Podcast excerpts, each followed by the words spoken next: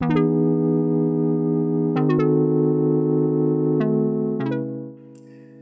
タンド FM ありのままを愛するラジオパーソナリティの一郎です。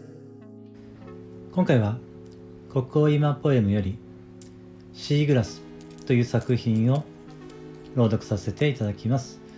どうぞよろしくお願いいたします。国語今ポエムシーグラス。シャリシャリシャリシャリ。私だけの足音が響く。そんな砂浜で一つのとっつきにくい宝石を拾いました。それは昔見た駄菓子屋さんのソーダの色だったか。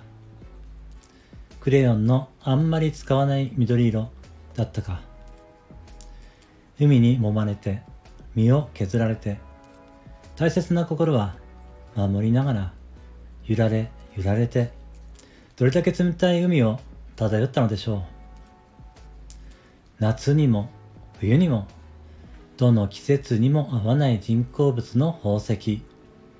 今私のポケットの中にある